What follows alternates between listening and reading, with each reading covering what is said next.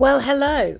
So the uh, today I am going to be discussing the um, what you need and what you want.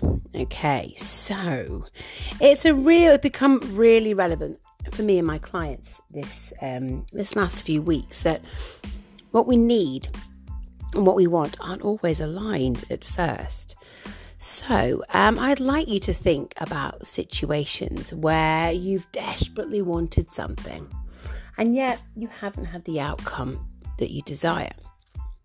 Now, what are the reasons do you think that we don't get the outcome that we want? Well, had a think? well, in my experience, in my opinion, yours may differ.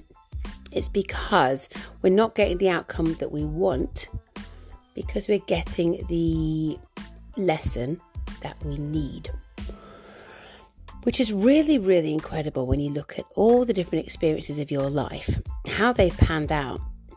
And maybe it could give you a little bit of comfort and solace to know that everything is either giving you something that you want or, or something that you need.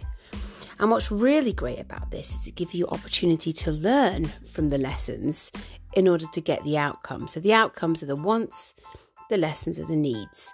And the more you go for what you want, being prepared to get what you need, the more you're going to get what you want. I really hope that makes sense. Um, this is very short and sharp. I'd really love to hear what your thoughts are on the wants and needs, and if you'd like me to sort of go into it a little bit further. But for now, that's two minutes of my little tidbits of thoughts. Thank you very much.